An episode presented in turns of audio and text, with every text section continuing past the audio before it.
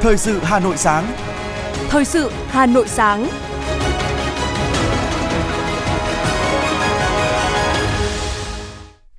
Hồng Hạnh và Hải Vũ xin được đồng hành cùng quý thính giả trong 30 phút của chương trình Thời sự sáng ngày hôm nay. Thủ tướng Chính phủ chỉ thị tăng cường tiết kiệm điện. Khai mạc hội chợ xúc tiến thương mại nông nghiệp sản phẩm OCOP Hà Nội năm 2023. Diễn tập thiết quân luật giới nghiêm tại quận Hà Đông. Hà Nội lên phương án kỹ lưỡng bảo đảm an ninh an toàn cho các kỳ thi.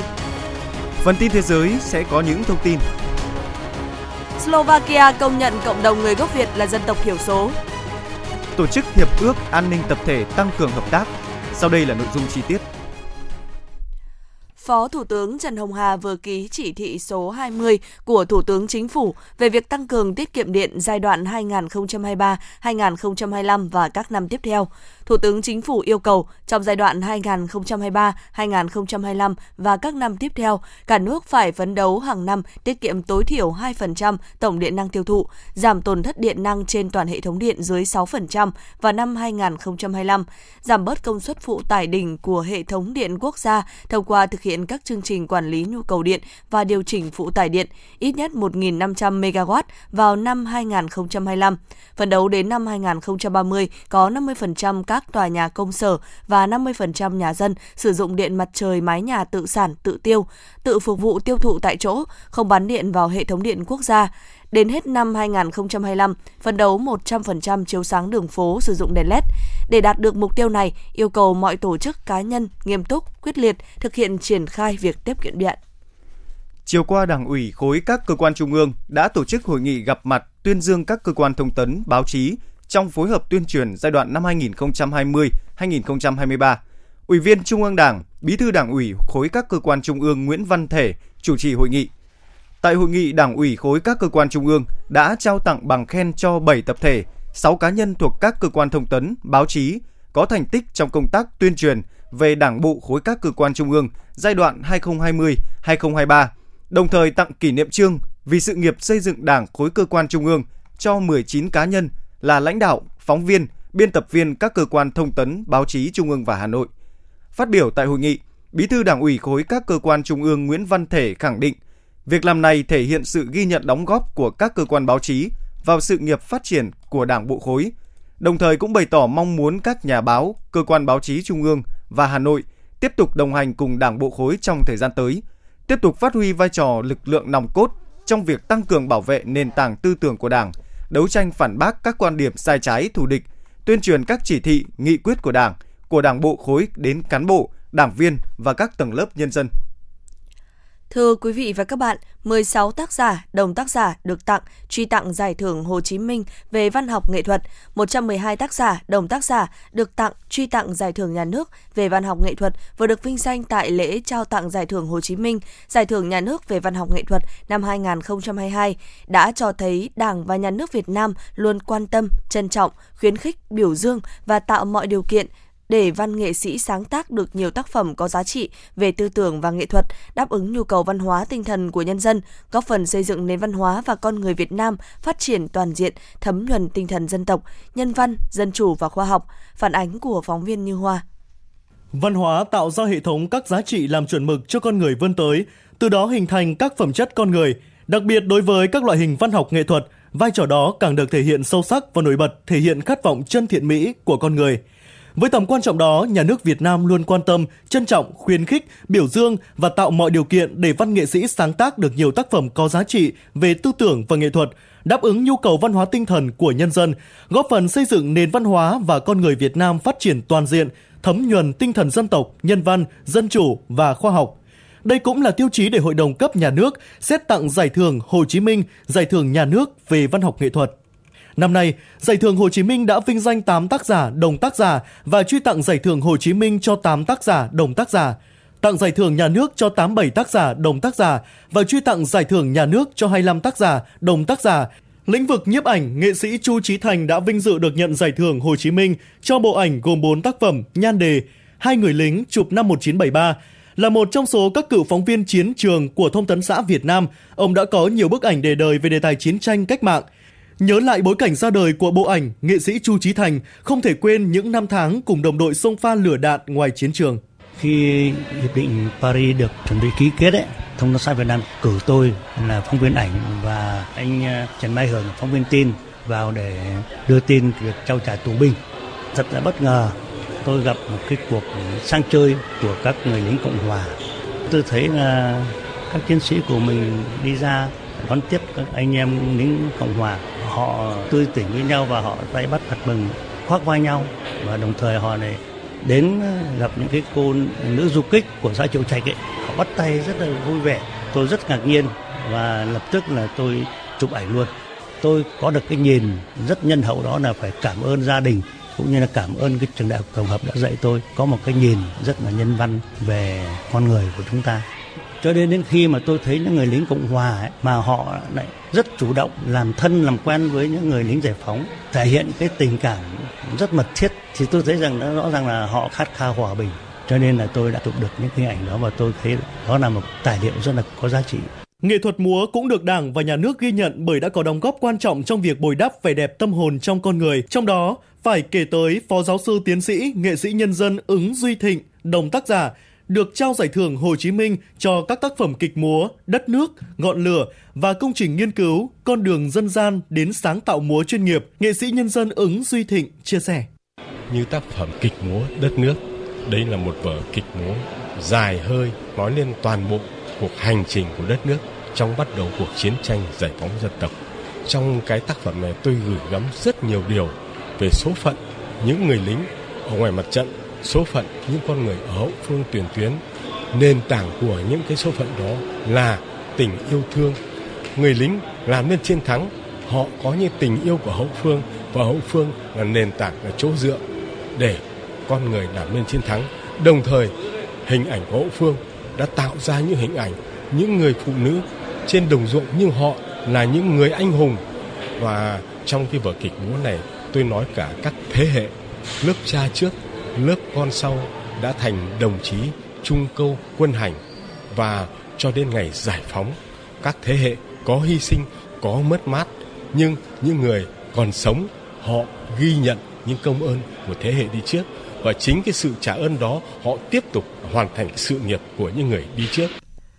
Lĩnh vực văn chương, giải thưởng Nhà nước năm nay trao cho 9 nhà văn, nhà thơ, đó là Cao Sơn Hải, Phan Ngọc Khuê, Nguyễn Văn Thọ, Nguyễn Hữu Nhàn, Lê Văn Vọng, Nguyễn Xuân Thâm, Nguyễn Ngọc Bảo, Trần Anh Thái và Phan Xuân Thiêm. Mỗi tác phẩm văn học nghệ thuật đều có sự đa dạng phong phú về đề tài và cách thức thể hiện, góp phần trực tiếp bồi đắp và nâng cao phẩm chất công dân, phẩm chất con người Việt Nam trong thời đại mới. Từ đó lan tỏa, nâng tầm những giá trị tốt đẹp, khơi dậy tinh thần lạc quan, niềm say mê lao động, niềm tự hào, tự tôn dân tộc.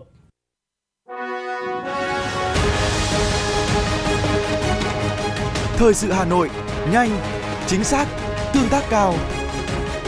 Thời sự Hà Nội, nhanh, chính xác, tương tác cao.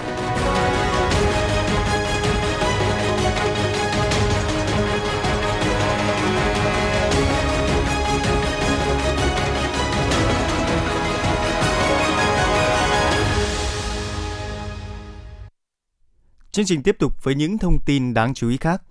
Tối qua tại Trung tâm Thương mại Aeon Mall Hà Đông, Trung tâm Xúc tiến Đầu tư Thương mại Du lịch thành phố Hà Nội phối hợp với Công ty trách nhiệm hữu hạn Aeon Mall Việt Nam tổ chức hội chợ xúc tiến thương mại nông nghiệp sản phẩm OCOP Hà Nội năm 2023. Tham dự hội chợ có Ủy viên Trung ương Đảng, Phó Bí thư Thường trực Thành ủy Hà Nội Nguyễn Thị Tuyến. Hội chợ có quy mô khoảng 70 gian hàng của 60 tổ chức, doanh nghiệp, chủ thể OCOP đến từ 20 tỉnh thành, phố Hà Nội, Lâm Đồng, Điện Biên, Nghệ An, Cao Bằng. Các tổ chức doanh nghiệp tham gia hội chợ trưng bày hơn 1.000 sản phẩm nông sản, các sản phẩm OCOP được chứng nhận từ 3 đến 5 sao, sản phẩm thủ công mỹ nghệ, làng nghề truyền thống tiêu biểu, có tiềm năng xuất khẩu như đông trùng hạ thảo, trà các loại, các sản phẩm sữa, tổ yến, miến, mì, cà phê, gia vị, bò khô, giò bê, trầm hương, mật ong.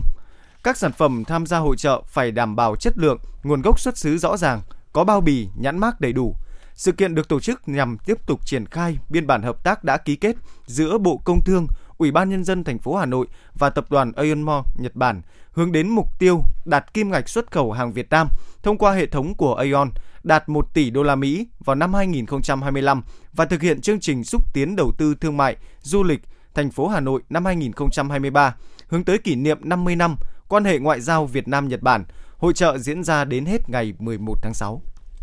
Chủ tịch Ủy ban Nhân dân thành phố Hà Nội Trần Sĩ Thanh vừa ký ban hành kế hoạch số 168 triển khai thực hiện nghị quyết số 53 của Chính phủ về thực hiện nghị quyết số 74 của Quốc hội về đẩy mạnh việc thực hiện chính sách pháp luật về thực hành tiết kiệm chống lãng phí để tạo sự chuyển biến mạnh mẽ về nhận thức, ý thức trách nhiệm của các cơ quan, tổ chức, cá nhân trong việc chấp hành pháp luật về thực hành tiết kiệm chống lãng phí, nâng cao hiệu quả công tác thực hành tiết kiệm chống lãng phí của các sở, ngành, đơn vị, các cấp chính quyền trên địa bàn thành phố. Kế hoạch đã xác định nhiều nhiệm vụ, giải pháp. Sở Thông tin và Truyền thông chủ trì xây dựng và trình Ủy ban Nhân dân thành phố đề án tuyên truyền các sở, ngành, đơn vị, Ủy ban Nhân dân các quận, huyện, thị xã, các doanh nghiệp nhà nước thuộc phạm vi quản lý của Ủy ban Nhân dân thành phố nắm giữ trên 50% vốn điều lệ, tăng cường siết chặt kỷ luật, kỷ cương, triệt để tiết kiệm, chống lãng phí, nâng cao hiệu quả huy động, quản lý, sử dụng các nguồn lực để phát triển nhanh và bền vững, xử lý nghiêm minh, kịp thời, trách nhiệm các tổ chức, cá nhân để xảy ra vi phạm trong công tác thực hành tiết kiệm, chống lãng phí. Trong hai ngày mùng 7 và mùng 8 tháng 6, quận Hà Đông đã tổ chức diễn tập thiết quân luật giới nghiêm năm 2023. Phó Bí thư Thành ủy, Phó trưởng ban chỉ đạo diễn tập khu vực phòng thủ thành phố Hà Nội Nguyễn Văn Phong, Ủy viên Ban Thường vụ Thành ủy, Phó Chủ tịch thường trực Ủy ban Nhân dân thành phố Lê Hồng Sơn, Ủy viên Ban Thường vụ Thành ủy, Tư lệnh Bộ Tư lệnh Thủ đô Hà Nội, Trung tướng Nguyễn Quốc Duyệt dự và chỉ đạo diễn tập. Diễn tập thiết quân luật giới nghiêm của quận Hà Đông năm 2023 với đề mục chuyển lực lượng vũ trang từ trạng thái sẵn sàng chiến đấu thường xuyên lên trạng thái khẩn cấp về an ninh quốc gia, tình trạng khẩn cấp về quốc phòng, thi hành tình trạng khẩn cấp về quốc phòng, thực hiện lệnh thiết quân luật giới nghiêm. Cuộc diễn tập được tổ chức với quy mô 1/2 cấp trên bản đồ và thực địa, có 1 phần thực binh gồm 1 giai đoạn, 3 vấn đề huấn luyện và 15 nội dung. Thông qua diễn tập, giúp nâng cao nhận thức, trách nhiệm của cấp ủy, chính quyền các cấp, các ngành, lực lượng vũ trang và nhân dân đối với nhiệm vụ quốc phòng an ninh, tiếp tục rút kinh nghiệm, vận dụng linh hoạt, sáng tạo và thực tiễn, đồng thời bổ sung, điều chỉnh, hoàn thiện các phương án, kế hoạch bảo đảm cho tác chiến phòng thủ. Thực hiện phong trào phụ nữ Đan Phượng thi đua làm theo lời Bác giai đoạn 2018-2023, trên địa bàn huyện đã xuất hiện rất nhiều mô hình thiết thực, khẳng định hiệu quả và sức lôi cuốn đông đảo cán bộ, hội viên phụ nữ tham gia. Thông qua đó, các cấp hội phụ nữ huyện Đan Phượng đã tạo nguồn lực chăm lo hiệu quả cho gia đình chính sách, phụ nữ và trẻ em có hoàn cảnh khó khăn. Đặc biệt, trong 100 ngày thi đua cao điểm kỷ niệm 75 năm Ngày Chủ tịch Hồ Chí Minh ra lời kêu gọi thi đua ái quốc, các cơ sở hội đã đăng ký và thực hiện 16 công trình, phần việc, tổ chức ra mắt 18 mô hình tổ phụ nữ theo nhóm sở thích, hỗ trợ xây sửa 5 mái ấm tình thương, đỡ đầu cho 10 trẻ em mồ côi có hoàn cảnh khó khăn trên địa bàn với tổng kinh phí trên 400 triệu đồng.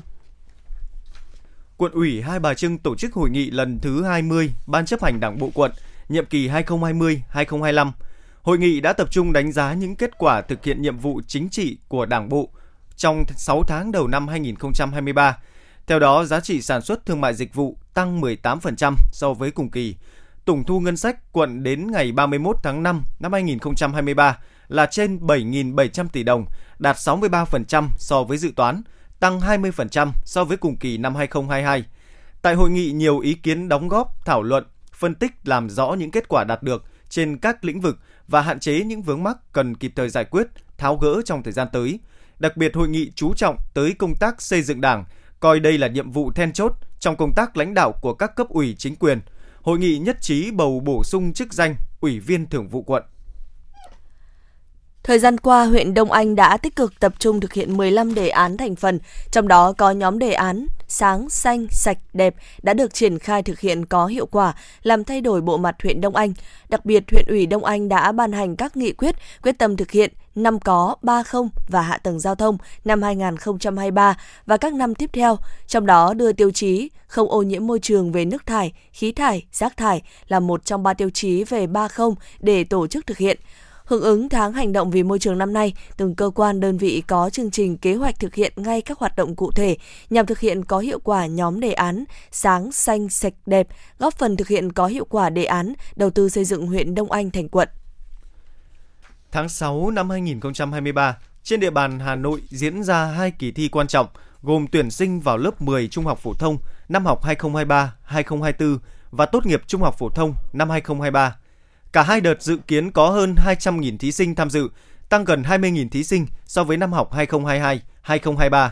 Công an thành phố đã có công văn gửi công an quận, huyện, thị xã về việc phân công lực lượng bảo vệ các khâu ra đề và in sao đề thi, áp tải vận chuyển đề thi, bài thi, coi thi, làm phách, chấm thi.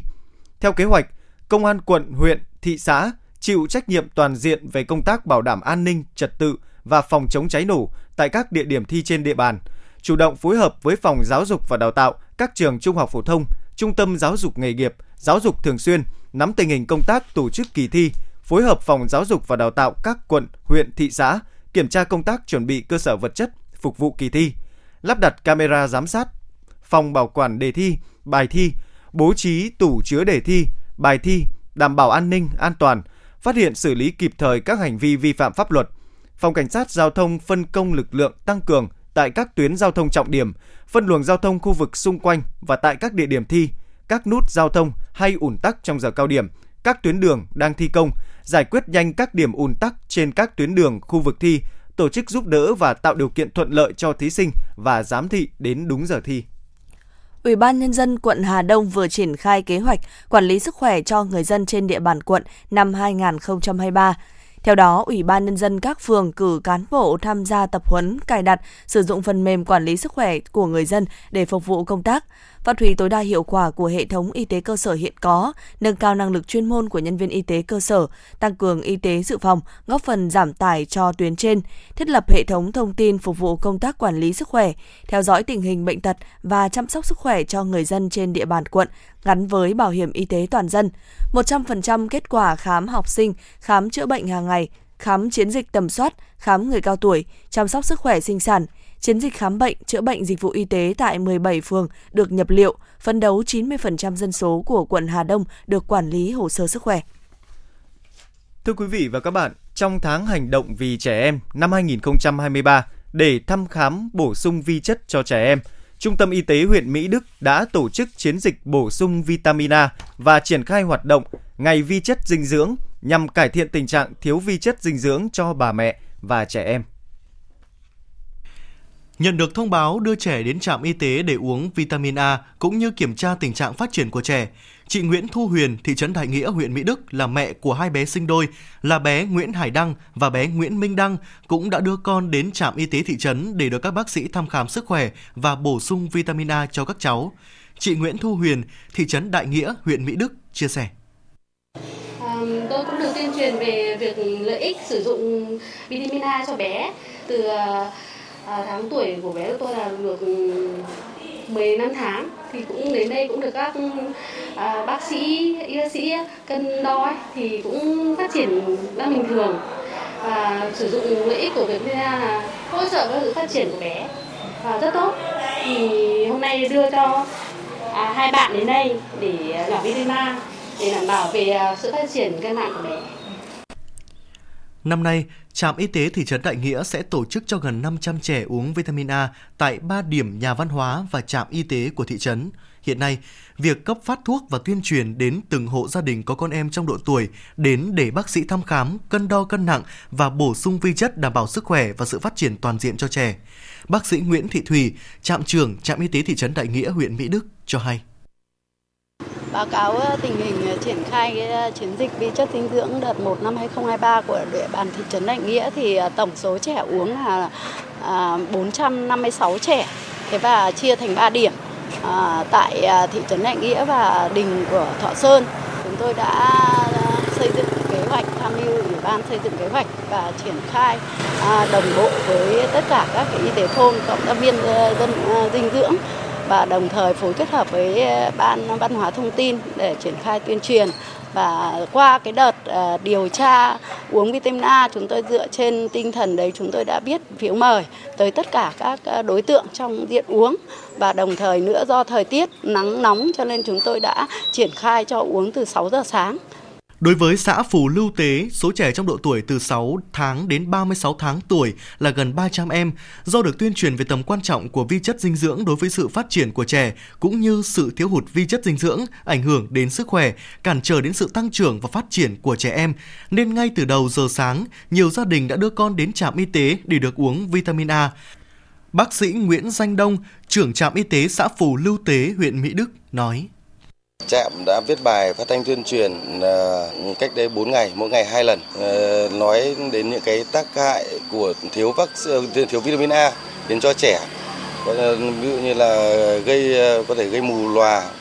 giảm miễn dịch cho trẻ. Đấy, nhấn mạnh cái đó để cho bà con nhân dân hiểu và đưa trẻ đến. Trong chiến dịch uống vitamin A và triển khai ngày vi chất dinh dưỡng lần này, huyện Mỹ Đức bố trí 75 điểm uống vitamin A tại các nhà văn hóa và trạm y tế để tổ chức cho trên 8.700 trẻ trong toàn huyện được uống vitamin A và cân nặng chiều cao. Bà Nguyễn Thị Mỹ Hòa, Phó Giám đốc Trung tâm Y tế huyện Mỹ Đức cho biết. Trong cái việc thực hiện cái tổ chức chiến dịch này thì trung tâm cũng đã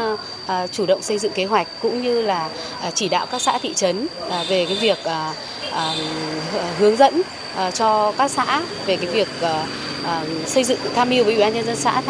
xây dựng kế hoạch tổ chức thực hiện. Thế ngoài ra thì chúng tôi cũng chú trọng công tác đào tạo tập huấn cho cán bộ để đào tạo lại về cái kỹ thuật cân đo cũng như là uống vitamin A cho trẻ. Chúng tôi cũng chủ động trong công tác truyền thông tuyên truyền trên các hệ thống loa truyền thanh của huyện, của xã, của thôn. Thế và đặc biệt là cấp phát tờ rơi cũng như là giấy mời cho đối tượng, cho cha mẹ đối tượng đưa trẻ đến các điểm để uống vitamin A. Để cải thiện tình trạng thiếu vi chất dinh dưỡng ở trẻ nhỏ, các địa phương cần tăng cường hơn nữa công tác tuyên truyền, giáo dục dinh dưỡng để mọi người dân biết đến cách sử dụng các nguồn thực phẩm giàu vitamin A sẵn có, đưa vào bữa ăn hàng ngày của gia đình và trẻ nhỏ. Cho trẻ bú sữa mẹ hoàn toàn trong 6 tháng đầu, đa dạng thực phẩm trong bữa ăn hàng ngày.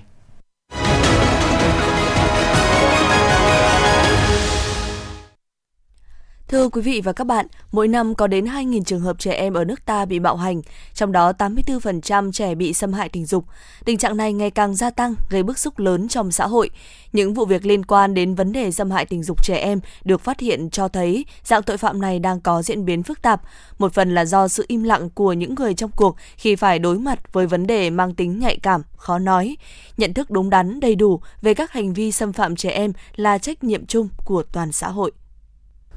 Những người mà xâm hại của em thì là đa số là những người em quen biết ạ. Khi mà em còn nhỏ, hồi em 4-5 tuổi thì em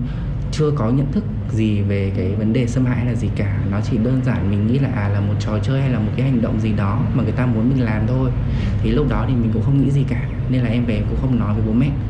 Còn khi mà em lớn hơn rồi, khi mà em 8-9 tuổi á, thì lúc đó thì mình biết, nhưng mà thật ra là mình sợ và mình không dám nói.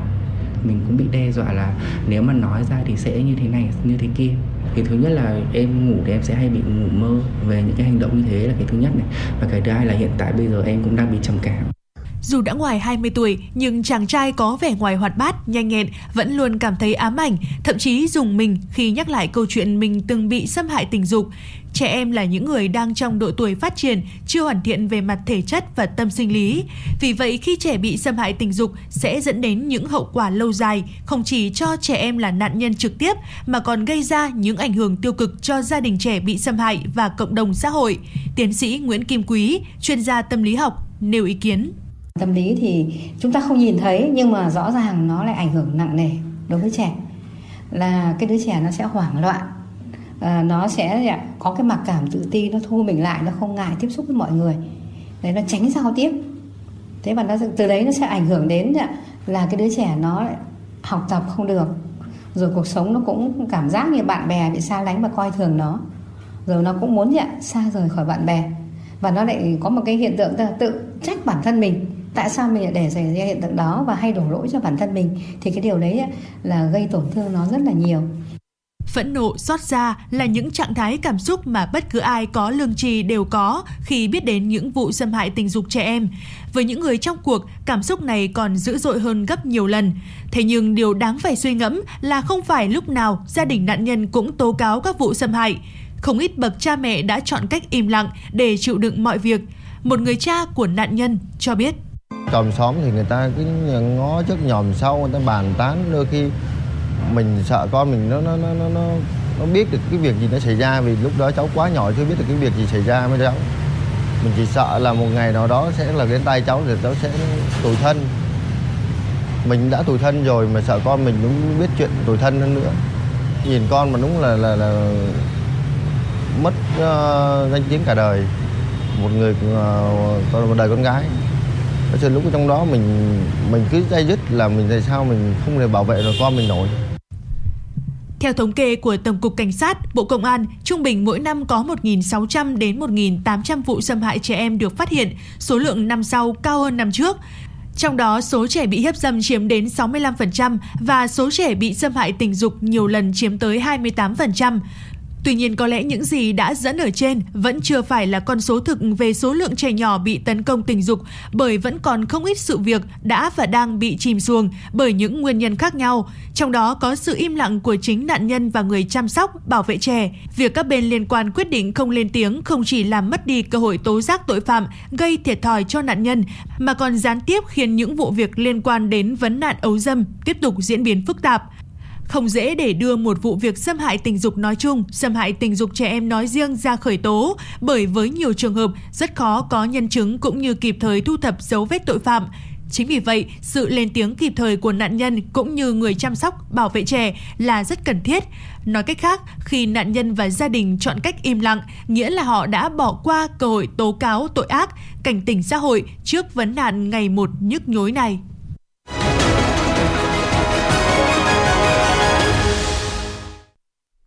Chuyển sang những thông tin thế giới. Chính phủ Slovakia công nhận cộng đồng người gốc Việt Nam là dân tộc thiểu số thứ 14 sau khi đáp ứng đủ tiêu chí về số lượng và thời gian. Quyết định được chính phủ Slovakia đưa ra trong cuộc họp ngày 7 tháng 6 theo khuyến nghị của Hội đồng, Chính phủ về nhân quyền, dân tộc thiểu số và bình đẳng giới cũng như ý kiến chuyên gia. Việc chính phủ Slovakia công nhận cộng đồng người gốc Việt là dân tộc thiểu số cũng cho thấy vai trò tích cực, khả năng hội nhập sâu rộng của cộng đồng. Hội người Việt Nam tại Slovakia đánh giá sự kiện này mang lại nhiều quyền lợi, giúp xây dựng cộng đồng vững mạnh hơn. Hiện có khoảng 7.000 người Việt sinh sống và học tập tại Slovakia. Tổ chức Hiệp ước An ninh Tập thể đã tổ chức cuộc họp Hội đồng An ninh các nước thành viên tại thủ đô Minsk của Belarus. Trong khuôn khổ cuộc họp, Thư ký Hội đồng An ninh Liên bang Nga Nikolai Patrushev đã có cuộc hội đàm về vấn đề an ninh khu vực với những người đứng đầu cơ quan an ninh của các nước tổ chức Hiệp ước An ninh Tập thể. Tổ chức này là một liên minh quân sự bao gồm Nga, Belarus, Armenia, Kazakhstan, Kyrgyzstan và Tajikistan. Ít nhất 7 người có thể đã bị mất tích ở thành phố Nova Kakhovka do Nga kiểm soát sau khi đập thủy điện Nova Kakhovka bị nổ dẫn đến vỡ đập hôm ngày 6 tháng 6. Ông Lamidi Leonties, thị trưởng thành phố Nova Kakhovka, lưu ý rằng những người này có thể đã được giải cứu khỏi các hòn đảo trên sông Neb bị chìm dưới nước. Các nỗ lực tìm kiếm và cứu hộ vẫn đang được tiến hành.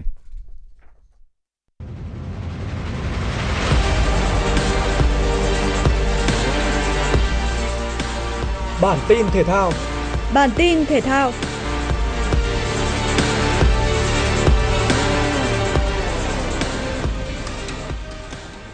Lionel Messi xác nhận sẽ đến Mỹ để thi đấu cho Inter Miami sau khi chia tay Paris Saint-Germain. Nhà vô địch World Cup 2022 xác nhận về một thỏa thuận mới với câu lạc bộ này, trong đó bao gồm một tùy chọn cho phép cầu thủ người Argentina trở thành đồng chủ sở hữu với đội bóng xứ cờ hoa. Inter Miami cũng đã nhanh chóng thông báo về sự xuất hiện của Messi trên mạng xã hội bằng một video dài 32 giây. Theo thông tin ban đầu, Inter Miami sẽ trả cho siêu sao người Argentina 50 triệu euro mỗi mùa trong bản hợp đồng có thời hạn 4 năm. Trước đó, Barcelona và Messi đã tiến hành thương thảo về hợp đồng mới giữa hai bên. Dẫu vậy, những khó khăn về tài chính của đội bóng chủ sân Nou Camp đã cản trở nỗ lực này. Ngoài Barcelona thì Al Hilal của Ả Rập Xê Út cũng được đồn đoán về khả năng chiêu mộ nhà vô địch World Cup. Nếu đến Trung Đông thi đấu, Messi sẽ hưởng mức đãi ngộ khủng với 500 triệu euro một mùa, đồng thời là cơ hội tái ngộ đại kình địch một thời là Ronaldo.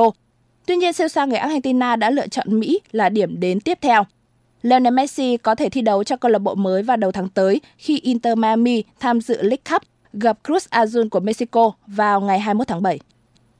Jude Bellingham sẽ chuyển tới câu lạc bộ Real Madrid với bản hợp đồng kéo dài 6 năm tới tháng 6 2029. Tiền vệ này sẽ gia nhập đội bóng Hoàng gia Tây Ban Nha với giá trị chuyển nhượng 100 triệu euro, kèm phụ phí 20 triệu euro. Ở mùa giải vừa qua, Bellingham thi đấu ấn tượng và giành danh hiệu cầu thủ xuất sắc nhất Bundesliga. Cùng với Erling Haaland và Kylian Mbappe, Jude Bellingham được xem là cầu thủ trẻ có giá trị cao bậc nhất thế giới vào thời điểm hiện tại và là báu vật của Dortmund. Tại Real Madrid, Jude Bellingham sẽ nhận mức lương 10 đến 12 triệu euro một mùa. Sau khi chiêu mộ thành công tiền vệ này, kênh trắng sẽ tìm người thay thế cho Karim Benzema vừa gia nhập Al Ittihad. Mục tiêu hàng đầu là Harry Kane. Mức giá mà Real Madrid đang gửi tới Tottenham rơi vào khoảng 80 triệu euro. Dự báo thời tiết ngày 9 tháng 6 năm 2023, khu vực trung tâm thành phố Hà Nội, nhiều mây, có mưa rào và dông, cục bộ có mưa vừa mưa to, gió Đông Bắc cấp 2, nhiệt độ cao nhất từ 31 đến 33 độ, thấp nhất từ 25 đến 27 độ. Quý vị và các bạn vừa nghe chương trình thời sự của Đài Phát thanh Truyền hình Hà Nội, chỉ đạo nội dung Nguyễn Kim Khiêm, chỉ đạo sản xuất Nguyễn Tiến Dũng, tổ chức sản xuất Lưu Hường, chương trình do biên tập viên Minh Thơm, phát thanh viên Hải Vũ, Hồng Hạnh và kỹ thuật viên Quang Ngọc thực hiện. Hẹn gặp lại quý vị trong chương trình thời sự lúc 11 giờ trưa nay. Thân ái, chào tạm biệt.